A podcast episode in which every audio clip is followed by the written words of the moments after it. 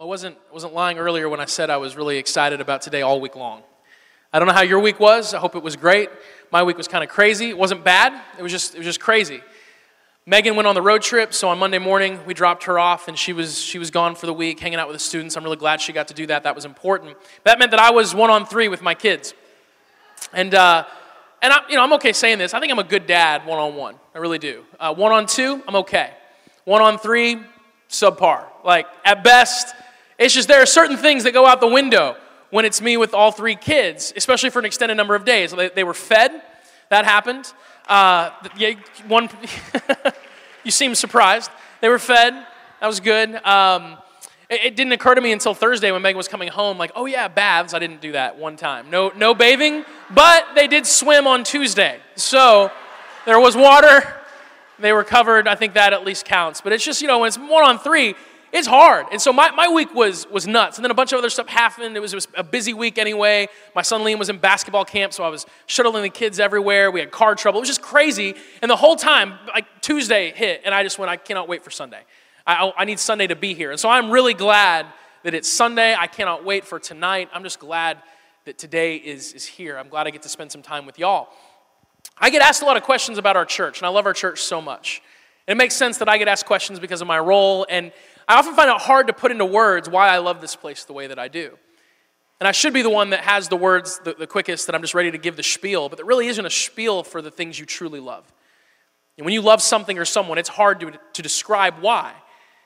And you can't think about those things objectively. I have no ability to think about His Hands Church objectively. It's changed my life far too much. I love this place way too much to be able to, to just express in words easily why it's so important. But there are, there are certain things that always come to mind. When someone says, hey, tell me about his hands, I, I talk about the love. There's so much love in this place.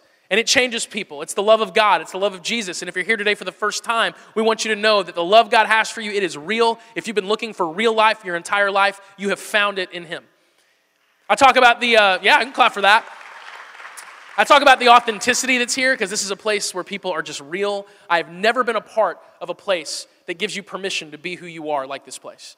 There is no pretending, there is no acting. You do not have to be the church version of yourself. You just get to come and be who you are and, and feel God's presence in that spot. That's, that's precious, that is rare. This place is real. I talk about that, but one of the things that always comes up as I talk about why I love this church is, is the people. It's all of you. Because you are the church. We say this often. We need to be reminded of it. A church is not a pastor, it's not a staff, it's not a building, it's not an organization with a logo. A church is people. We are the church. You are the church. You are his hands. And you, the people, make this place so special. And so when, any, when anyone asks me about his hands, I start talking about the people and I light up. I love, love all of you. I love the people in this place. And this morning, we're beginning a series. We're going to be in this series all summer long, and it's called People. We're talking about, about people, and here's why. What we think about people defines who we are. What we think about people defines us. Now, if I were to say what we think about God defines us in a church gathering on a Sunday morning, I doubt I'd get a lot of pushback. What we think about God defines who we are. I believe that's true. But I believe it is every bit as much true that what we think about people defines who we are. What we think about people defines us every bit as much as what we think about God. In fact, I believe Jesus teaches this. One of my favorite statements that Jesus made while on the earth was, Let no man separate what God has joined together. Let no man split apart what God has joined together. And Jesus, God in the flesh, always, always joined together the concept of loving God and loving people. Serving God and serving people were not two separate activities to Jesus. Serving God and serving people, loving God and loving people, they were one in the same. And so, for example, we get this moment in Scripture in Matthew chapter 22 where a man comes up to Jesus. He's a Pharisee, he's a religious expert, and he asks Jesus this question Teacher, which is the most important commandment in the law of Moses? And Jesus replied, You must love the Lord your God with all your heart, all your soul, and all your mind. This is the first and greatest commandment. A second is equally important love your neighbor as yourself. The entire law and all the demands of the prophets are based on these two commandments. Notice how Jesus says loving people is equally important to loving God. Now, this would have thrown the Pharisees for a loop because the religious people in Jesus' day, they were so devoted to God, or so they thought, that, that they would often find reasons to excuse their lack of love for people and base it off their love for God. They would say things like, I don't have time for people because I give so much time to God. I don't have much generosity left in the tank for people because I've given so much to God. I'm too busy loving God to really spend time with people. They saw people and God as these two separate things when it comes to our purpose in this life. And so for Jesus to say that, that loving people, that serving people, spending time with people is every bit as important as loving God, that would not have, have registered for them. You see, they, they forgot one very important thing that to God, people are the priority. To God, people are the point.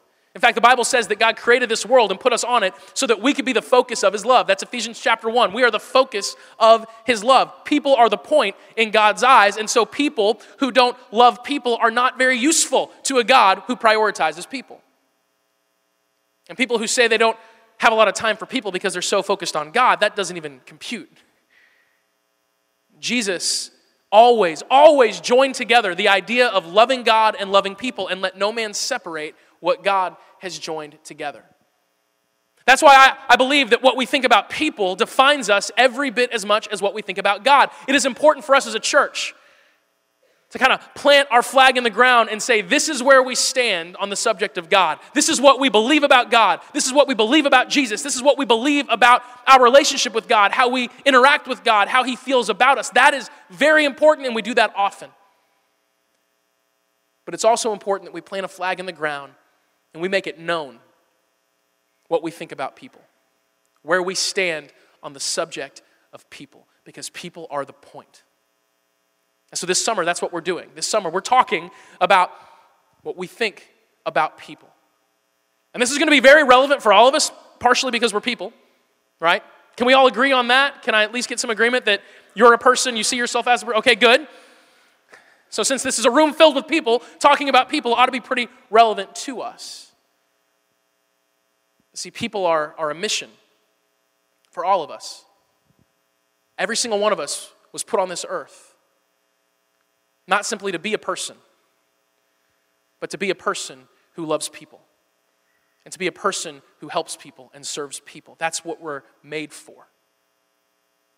And so it's important that we talk about and find some agreement and some common ground on, on the subject of people. That's what we're going to be doing this summer. And we're going to look at people from a lot of different angles. Today, though, I want to start with something really simple, something really basic, just a statement that isn't going to sound revolutionary at first, but I think if you really explore it and you think about it, you'll find that it's a pretty rare rare stance to hold, at least to hold with sincerity, and it's this we believe in people. We believe in people. Now, like I said, saying that, hearing that, we believe in people, that doesn't sound revolutionary. No one's going to go, wow, we're really breaking ground here. We believe in people. Because everyone in the world will say, sure, I believe in people. But if you look at the world around you, if you look at our culture, it doesn't actually behave like a culture who really believes in people. Because if, if you believe in people, you don't need to manipulate people. If you believe in people, you don't need to twist the truth to, to try to give them something that they'll buy into. If you really believe in people, you don't have to sell them all the time. You don't have to market to them. You don't have to spin things. If you really believe in people, you just share with people what the truth is and trust them to figure it out for themselves and, and make the right decision. But our world doesn't operate that way because our world doesn't really have that high of an opinion when it comes to people. It will say that it does, but it doesn't. Think about a phrase like this You're only human. You're only human. That is a, a culturally accepted phrase that basically excuses bad behavior, right? You're only human. The standard's pretty low. And look, we're not perfect. I'm not perfect. You're not perfect. And when people make mistakes, I'm all about encouraging them and reminding them to chin up. You know, perfection is not what God asks of us. But I heard a pastor talk about this once, and I'll never forget it. That phrase, you're only human, God would never agree with that phrase. There will never be a time where God looks at you or looks at us and says, you know what? You're just people. And I'm not expecting much. No, see, God would look at us and He would have the exact opposite opinion. He would look at you and He would say, You're, you're a person, you're human, and that makes you incredibly special to me. Because the Bible teaches us that God spoke the world into existence. That God is so powerful that just speaking a word changes things. By the way, Jesus demonstrated that time and time again when he would just heal people by speaking. That God's word is that powerful. And so God speaks the world into existence, except for us. We're the only ones that He makes by hand. You're the only part of creation handcrafted by God. That makes you pretty special. We're the only part of creation that God said He made in His image. He made to reflect Him, to be like Him. And that's why we're the only part of creation that can actually create. Like we're, we're creative. I don't just mean biologically, I mean like we can, we can envision things, we can imagine things, and we can go and make it so. We can look at the world around us and we can say, you know what? Something needs to change. Something needs to be different in my home. Something needs to be different in my community, in this world. And we can go out and we can do things to make it happen because we were made in the image of God. He gave us that kind of power, that kind of authority. We're human. We're the only ones who can do that. God would never look at us and say, you know, you're, you're just human. See, God would look at us and He would say, You're human, you're a person, you are sacred to me. I made you special, I made you unique. See, God believes in people. You cannot read the Bible and come away with a conclusion other than the fact that God believes in people. Because He entrusts way too much to us to not believe in us. I mean, it's one thing to have faith in God, but it's another thing to realize that God has faith in you. That God actually believes in you. Sometimes it doesn't make sense, does it? How God would believe in people. I look at, at all these examples in Scripture of moments where God entrusts so much to people, and if I were in His shoes, I probably wouldn't do the same thing. I would have a different approach. For example, Jesus dies and he, he raises again, and he reveals himself to his followers and several other people. Hundreds of people saw Jesus risen. It's documented in all kinds of historical documents, not just the Bible, but all kinds of others. And then there comes a moment where Jesus leaves, and he, he physically leaves the earth and, and he sends the Holy Spirit, but he leaves the entire mission of spreading his message, the most important message that has ever been spread, the most life changing, world shaping message that's ever been given, the message of God's love that we don't have to earn it, that we don't have to win it. It's been won for us, it's been earned for us, it's a gift. We just need to accept it. He entrusts that message with people. And if you know much about the people that Jesus entrusted that message to, like these are people you wouldn't let babysit your kids, okay? If you have children. These, people, these are people you probably wouldn't let babysit your dog, okay? If you read, if you read the story of Jesus and the people who follow him, they're just, they don't get it. They miss things. They mess up royally. They, they screw all kinds of things up. I always love the fact that Jesus tells his disciples over and over again, I'm going to die, and on the third day I'll, I'll, I'll raise to life. He says that several times in those words. And then Jesus dies, and they're shocked. They're like, How could this happen? We didn't see this coming. And then three days later, he raises to life, and they're like, What?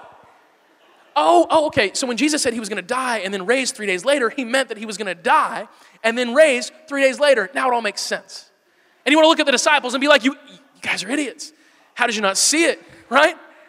I mean, these, these people, they, they just, they mess up. Jesus has this moment where he desperately needs them. It's kind of crazy to think about God needing people, but Jesus needs them. And he, he's praying, he's about to go to the cross, and he says, Will you please stay up with me for one hour? Will you just stay up with me and pray with me? That's all I want. That's all I need. I'm about to suffer this horrible death. Just stay awake and pray. And they can't even do that. These are the people that, that are Jesus' disciples. They abandon him in his darkest hour. They run away, and then Jesus raises to life, and he entrusts his message with these people. And we see what he says to him in, in Matthew chapter 28. This is often called the Great Commission says Jesus came and told his disciples, I've been given all authority in heaven and on earth. Therefore, go and make disciples of all nations. Now, at this point, it kind of seems like Jesus is about to say, I've been given all authority in heaven and on earth, and, and therefore I am going to go. I've been given all this authority, so I'm going to get it done. I'm going to go to all the corners of the earth. I'm going to baptize people. I'm going to rescue them. I'm going to do this. But that's not what he says. He says, I've been given all this authority, therefore, you go. You go and baptize the nations. In the name of the Father, the Son, and the Holy Spirit. Teach these new disciples to obey all the commands I've given you, and be sure of this I'm with you always, even to the end of the age. Jesus looks at his disciples and he says, You've got this. Now, I'm not God. But if I were, and I think we could all agree with this to some capacity, if I were for just a day, I'd do some things a little bit differently. Like we've all had ideas, right? We've all counseled God before in prayer. God, I just I have some great ideas if you're listening. Like if, if I were Jesus And I wanted to ensure that my message would be protected for thousands of years and it would be preserved and it would be delivered and, and taken all the places it needs to go. I would, I, would have, I would have come up with a foolproof plan. A foolproof plan. I've thought about this a lot. I've probably talked about this before, but, but I, I would have done something crazy. Something you couldn't miss. Like I'd have carved my name in the moon, like a bat symbol in the sky at night that would just say Jesus, you know? And he's Jesus, he has all kinds of crazy power. I think he could get that done. But just imagine that. How easy would it be to share Jesus if you just had to wait for a full moon so all the letters were revealed and then just tap someone on the shoulder and be like, hey, Jesus. Oh, okay. Makes sense. That'd be so, and it would also, by the way, make the phases of the moon so much more exciting. Like every month, you have this slow reveal, one letter at a time, and then full moon hits, and it's just Jesus, and then it's a slow fade, and then all over again. That would be a blast. So, God, if you're listening, that's just an idea. I mean, just think about it. See, to me, that, that's a foolproof plan. You know what's not a foolproof plan? People. Because some people act like fools, right? And yet, Jesus, in his infinite wisdom, his infinite power, he says, you know what'll get the job done? People. I'll entrust, I'll entrust my mission with these people. You cannot look at that and come away with any other conclusion other than the fact that Jesus believes in people. He believes in people.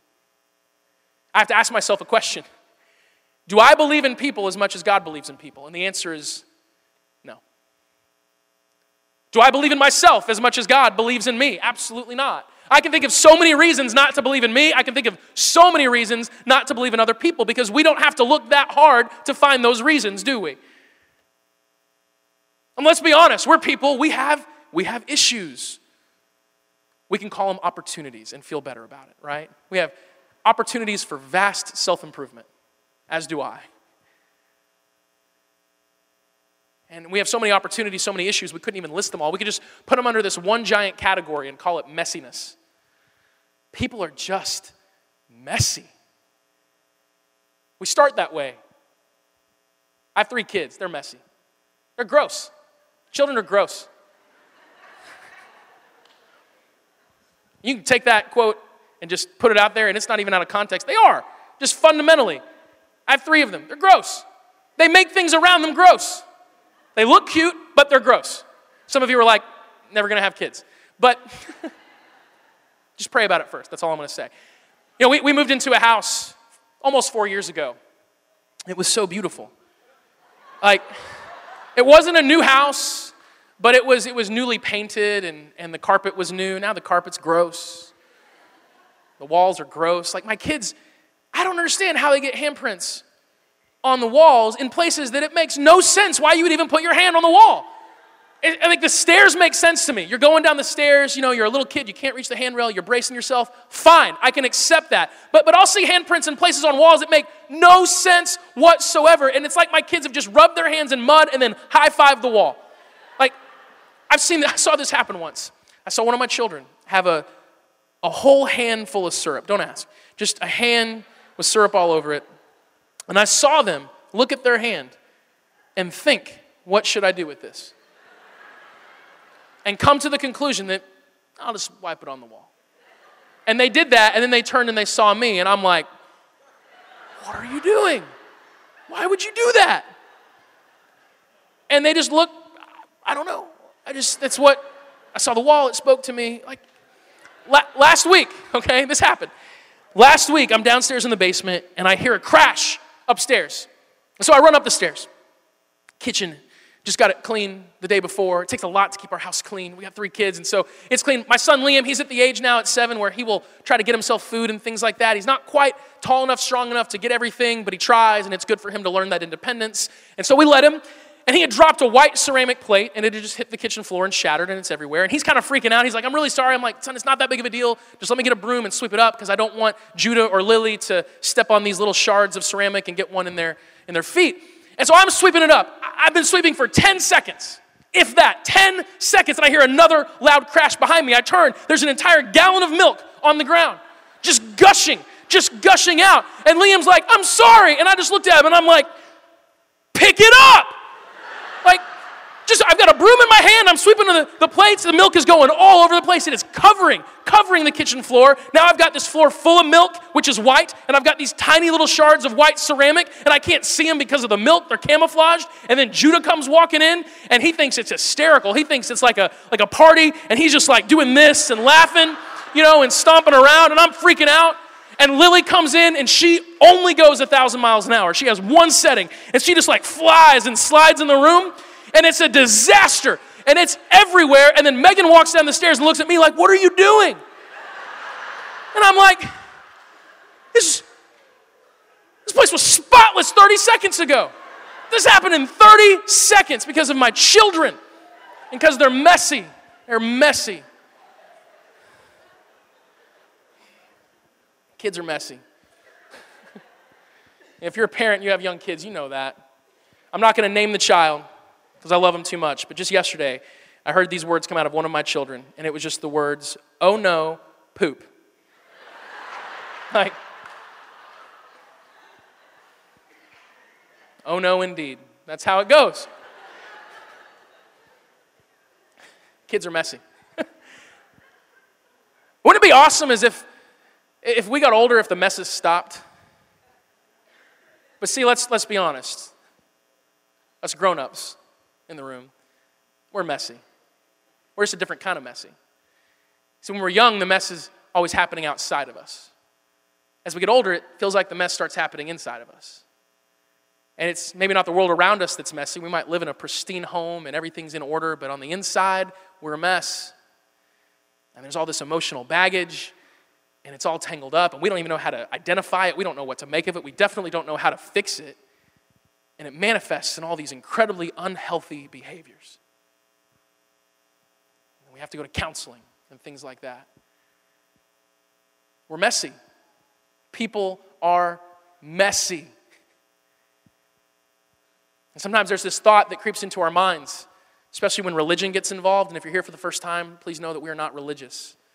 This is not about man made rituals or standards of living. Religion gets involved and it tells us things like God wants the clean ones. God, God wants the people who are fixed up, who have it figured out. But you know what? Being, being a parent, for all these years, and those of us who maybe said, I'm never having kids after hearing Justin talk about kids, uh, just hear me out. If there's one thing I've learned through being a parent, it's that my children are a mess but they are worth the mess. And if there's one thing I've learned following Jesus, it's that I'm a mess, but he sees me as worth the mess as well. You know, we're messy, but we're worth it. What's interesting is that Jesus, the way he lived his life, he did not prefer the clean ones. A, because there aren't any. In fact, you could make the argument that Jesus preferred messy people. We have a, another interaction with the Pharisee. They're jerks. In Luke chapter 5, verse 27. Later, as Jesus left the town, he saw a tax collector named Levi. He's also called Matthew, sitting at his tax collector's booth. The tax collectors, they were like the worst of all the worst people. They were traitors and criminals and thieves. And, and the Pharisees, if they would have seen a tax collector, they, they either would have scolded the person or they would walk to the other side of the street to avoid them completely. Not Jesus. He walks up to this tax collector. He says, Follow me and be my disciple. Jesus says, I want you on my team. And so Levi got up, he left everything, and he followed him. Later, Levi held a banquet in his home with Jesus as the guest of honor. Many of Levi's fellow tax collectors and other guests also ate with him. But the Pharisees and their teachers of religious law complained bitterly to Jesus' disciples, Why do you eat and drink with such scum? And Jesus answered them, Healthy people don't need a doctor, sick people do. And had he stopped there, they probably would have thought that he was calling them healthy. But he says, I have come to call not those who think they are righteous, but those who know they are sinners and need to repent. See, Jesus, he preferred messy people provided they were willing to admit their messiness. He did. You look at his followers, and it's like a who's who of social outcasts. It really is. But they were people who weren't trying to hide their mess. Some of them were people who, frankly, couldn't hide their mess. Like some of the messes in our lives, they're easy to hide. And so we can go about life and we can act like it's all okay. And on the inside, it's a mess, but no one else sees it. Some of us have messes that are impossible to hide. They've just gotten to that point. That is, by the way, why it is so important that we do not judge people when we see their messes, because one day we might have a mess that we can't hide either. Okay? But Jesus, see, see Jesus, he, he was able to look at the Pharisees and, and see something they could not. He's able to, to do something that they couldn't do. See, he has this conversation with them, and it's so interesting because it's almost like they don't realize, they, they think Jesus doesn't realize that these people have issues. The Pharisees have this attitude like, doesn't he know that these people have problems? And he, they go up to Jesus as if to inform Jesus, hey, man, we, we know you probably made a big mistake having dinner here, but these people, you know, they're people. And they have issues and problems, and, and it's, it's messy. And Jesus basically says, yeah, I know. I see it. I see your mess too. But Jesus lets them know that he's just not interested.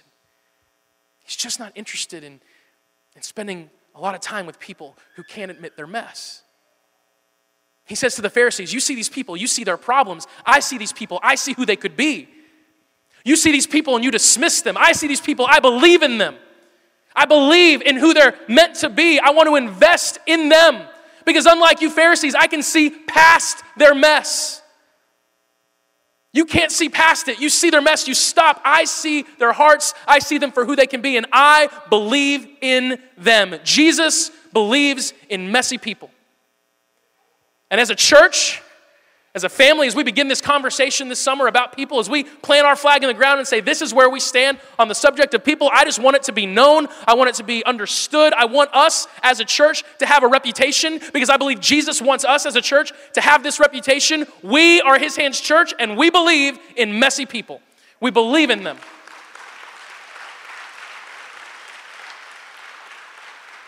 And here's why that's so cool that means we believe in you. Don't be offended.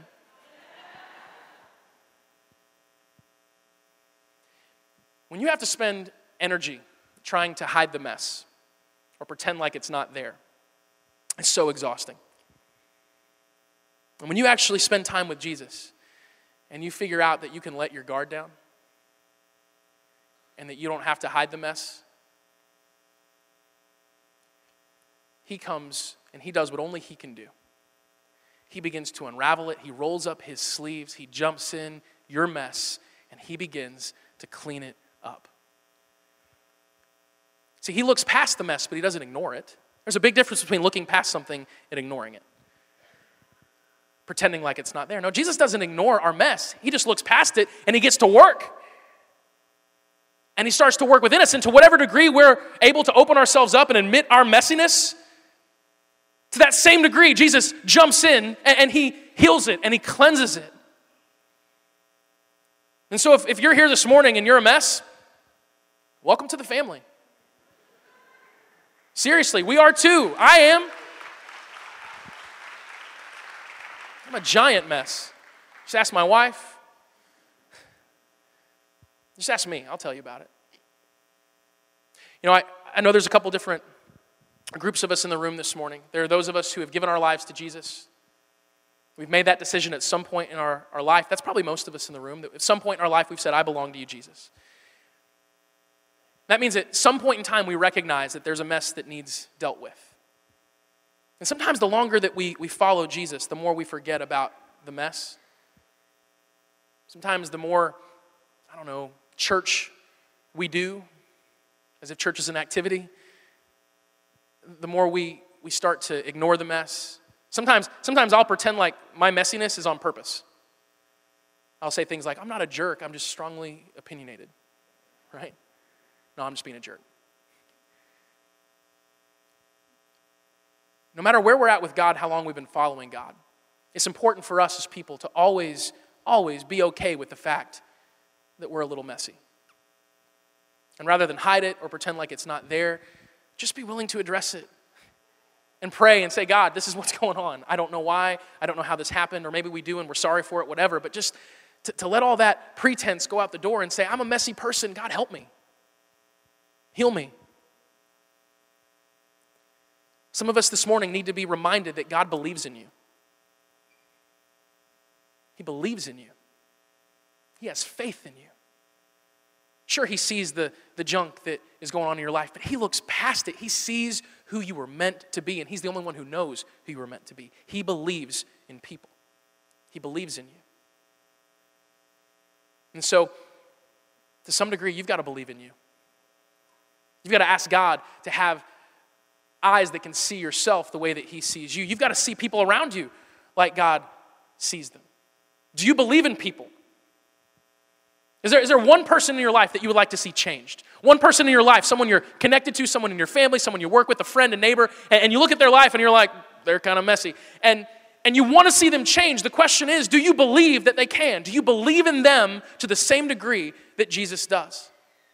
And if so, do they know that? Because maybe, maybe you letting it be known to them that you believe in them will be the first time they get a taste of how God feels about them. And so if you want to see them change, believe in them. And ask God and pray and say, God, help me believe in this person every bit as much as you do. What we believe about people defines us.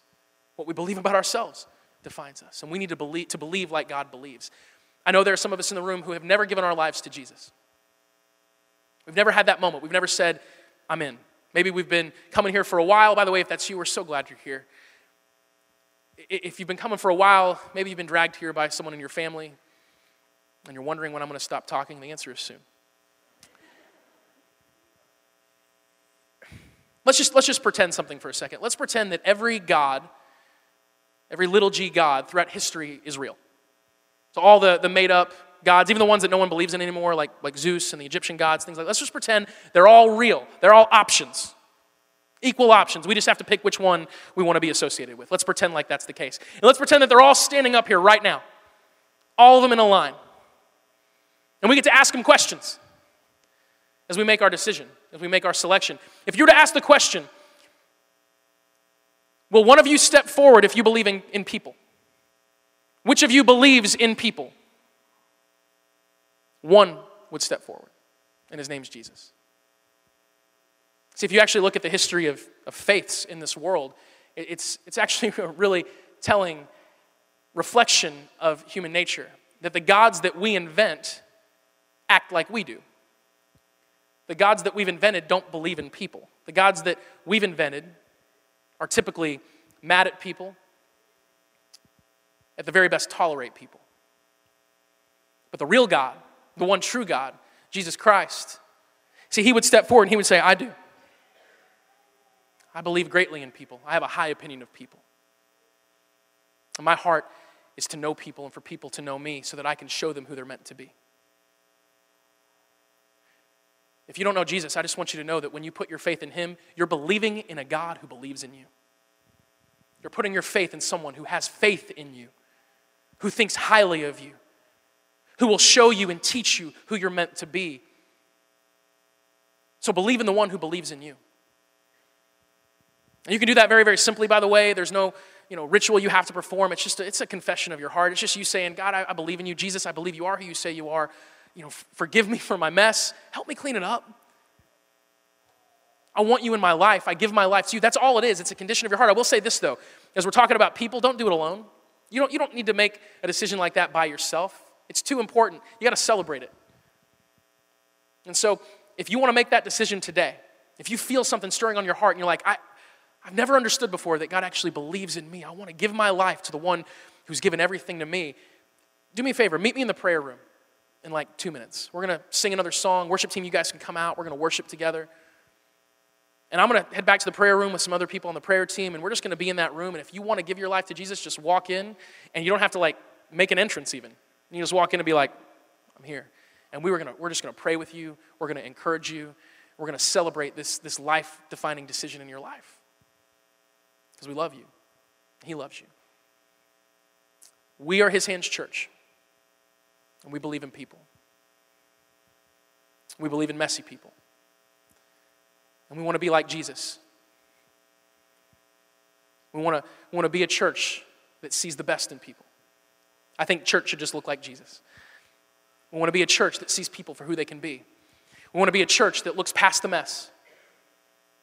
We don't ignore it, but we look past it and we see things for how they could be, and we believe the best in people. Because God believes the best in people, and He believes the best in you. Pray with me. Jesus, thank you so much for believing in us. Honestly, we wouldn't believe in you if you didn't believe in us so much. We wouldn't have known you. You would have given up on us. You never would have come. You would have snuck out the back door if you didn't believe so strongly in people. And it is one thing for us to stand here and say, We believe in you, but it's something else to stop and think about the fact that you actually believe in us. You believe in messy people. So, Lord, we're asking that you would help us believe in messy people, that you would help every single person in this room actually believe in the people around them. Believe that they're capable of more than we think they're capable of. Believe that they're able to do more than we think they can do. God, do not allow us to be a church who underestimates people because you don't do that. In fact, Lord, help us be a church who overestimates people, who believes in them greater and more than anyone else ever has. We want to see people change. We want to see people know you, Jesus. We want to see people come to life because of you. And we just believe in our hearts, Lord, that that's not going to happen if we don't love them and believe in them. You are not going to allow us to change the people who we don't love and we don't believe in. So help us do that, Lord. And help us do that with ourselves. Sometimes we look in the mirror, Lord, and all we can see is the mess. And I pray right now, Father, that you would free us from that, that you would help us look in the mirror and see past it just like you do. Remind us today that you believe in us individually, collectively. You believe in us, you believe in me. We love you, Jesus. You're awesome. Thank you for this day. Amen.